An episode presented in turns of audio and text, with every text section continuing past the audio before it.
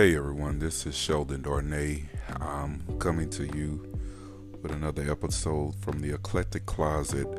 Um, I've been kind of debating on how I want my next episode to be. I didn't know if I wanted to do a, um, you know, a highlight moment or if I want to do a reality moment. But I think I think it's time to go into the therapeutic process of how I got to my mm, liberty, how I got to my place of comfort and confidence, how I got to my place of acceptance. Um, and oddly enough, it really came through my dating um, life um, a little background because I grew up in a single parent household. You know, I um, with my mom, I was probably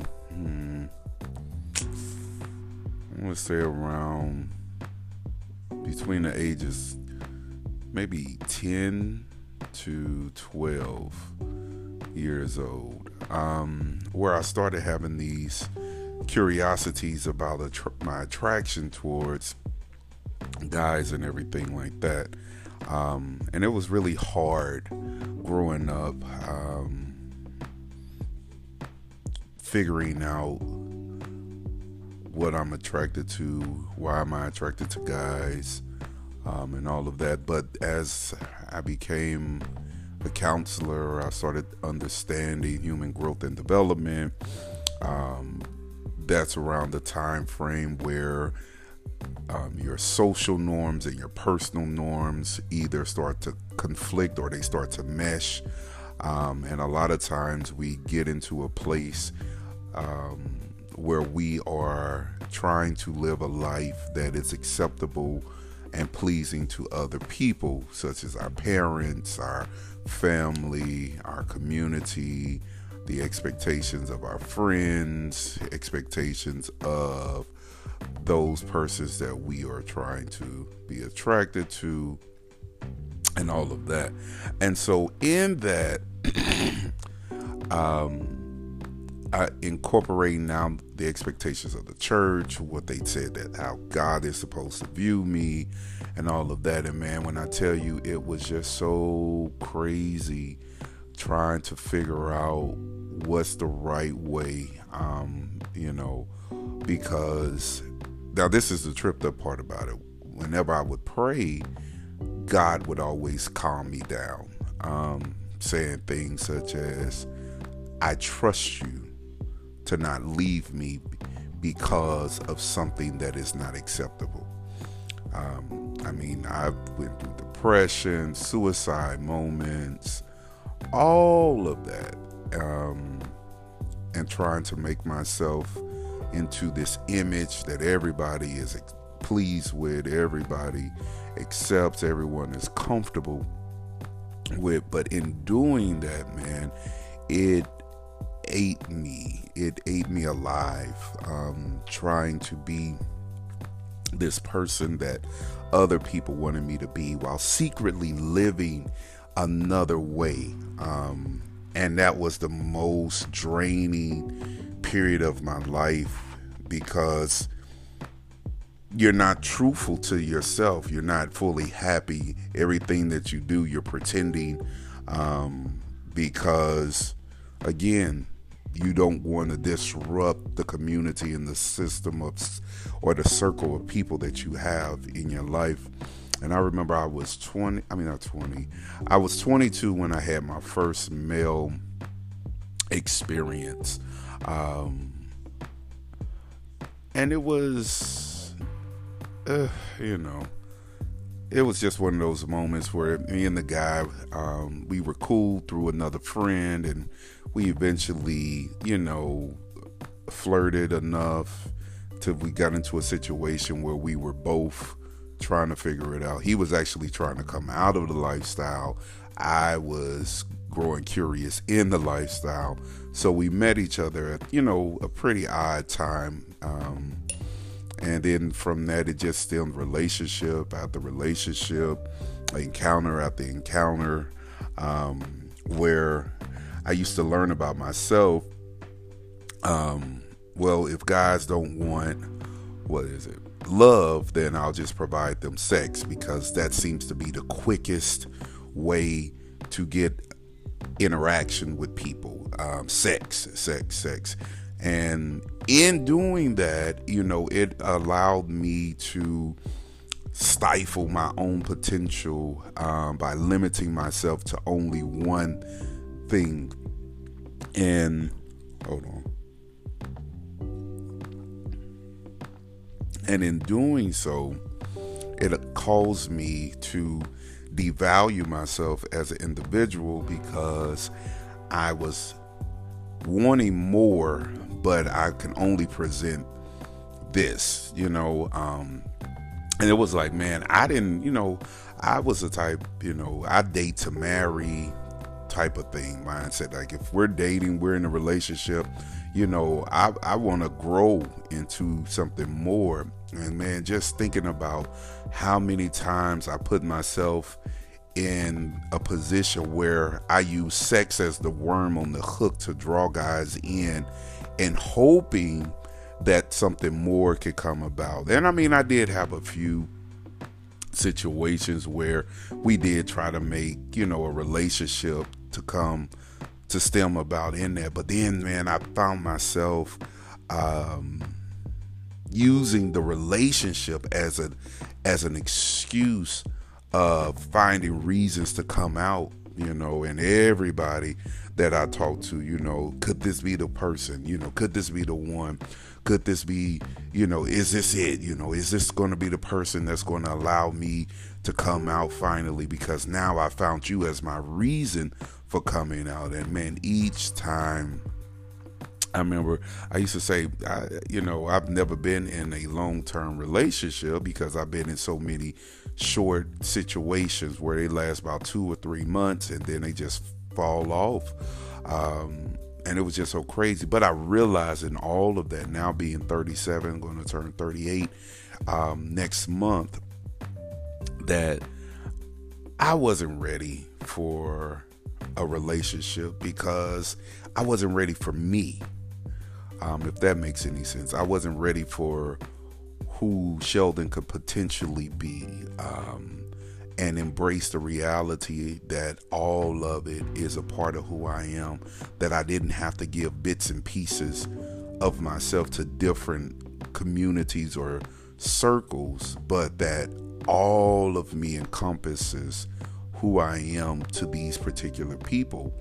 Um, but in doing so, I mean, I did learn a lot. You know, I've learned what it's like to compromise everything about you because you see the potential in the person, but you don't see, you're not recognizing the reality of the person. And man, um, I mean, like my last situation lasted for four and a half years, man, of long distance, literally us being four hours away from each other um, and never seeing each other just through FaceTime. And what the crazy thing about it is, I'm like, man, we talk every day. We um, inter, you know, interact on the phone every day. And I was like, why won't this dude just meet me? Well, come to find out, dude had a lot of BS going on with himself. But I was at the point, um, and I'm, I mean, I'm kind of jumping around, but like I was late 20s, you know, in your late 20s, you start looking to establish you start looking to settle down and do all of these things. And I was trying to make my reality a part of, I was trying to make my reality a part of his potential. Um, and hopes that he would grow into my reality of what I desire because he talked a good game, but when it came time for the substance, he had nothing to nothing to present, and I constantly lingered and constantly um, forgave, constantly you know, trying to work out and making myself to believe that this would actually become something more. And, um, but the reality of it, man, was that it, it drained me, but it helped me at the same time. It helped me to come out of my box. It helped me to grow comfortable with who I am. Um, and it, it, it, it, it grew me to not keep accepting bullshit from people um, that don't have substance to be able to pour back into you. Um, it, it was just it was just wild. It was just wild. Um, and I remember um, this past weekend that I have a friend of mine. He's older and his guy is younger. Um, he's in his early 30s. The guy's in his mid 20s. And I'm telling him from experience, man, never, never, never date somebody's potential when you're ready for your reality because it's going to affect and change you a lot more than it will them um, because you are the one that's given the patience to try to build with this individual um, and they're just not doing it. And you have to come to a point in your life when you realize look how much more can i take? How much of me loving me less to love you more am I going to have to do for you to get it? And when you get to the point where you're like totally depleted and you just can't continue on anymore, you you you you grow to a point where it's just like, man, I can't do this. I can't do this. And so many times people get into relationships because it's either from easier to deal with their their bullshit it's um, familiar at least, um, or the feel like with me, I just didn't want to be alone, and I knew dealing with this BS would be better to not deal with no nothing, you know. Um, and I remember I used to just have that sentiment of like, well, at least he calls every day. At least he, you know, the, you know, we talk every day. And that was a consistency for me. But you always got to be careful when people give you parts of what you want when it comes to your internalized um, well being, but they can't fully uphold who you are. You know, they give you the bits that they're comfortable with giving you because that's all that they have. And so you have to identify is this going to be enough for me? Um, especially if I'm not seeing any growth, especially if I'm seeing that it's the same cycle. Um, I mean, I think I want to talk about, you know, the effects of dating a narcissist the effects of dating emotionally closed off individuals um, because it can have some detriment on on you you know because you change up a lot about who you are for this person and they don't even honor it you know? They feel like that they're still entitled for you to give more but they're not giving you anymore so what do you do in those situations? Do you stay and grit your teeth and just say, at least I'm with somebody? Or do you find the integrity and loving yourself again and say, man, enough is enough. I can't deal with this anymore? So I know that today's um, podcast is a little random, but that's the eclecticness of it. That sometimes it will be these particular moments where, man, we're just talking about stuff. I mean, because I have so much other stuff that I want to talk about, but I do want to introduce my reality of this. Like, I right now I'm dealing with the, um, was it? What? It's an old school saying. It takes five men to make one good one, and right now I'm trying to do that. Um, where each one just gives me a different facet of what I need um, in the uh, area of my life, but I have to f- figure out what is it that I really want. Um, because it's so hard. Today's people, especially in dating, they're so inconsistent. You know, Um, and it's hard for me, especially when I'm I try to be a consistent person with those people that I'm interested in. But it's just like, well, what do you you know what do you do? How do you make this work? Um, because it's just so draining. The mindset of people is so draining now.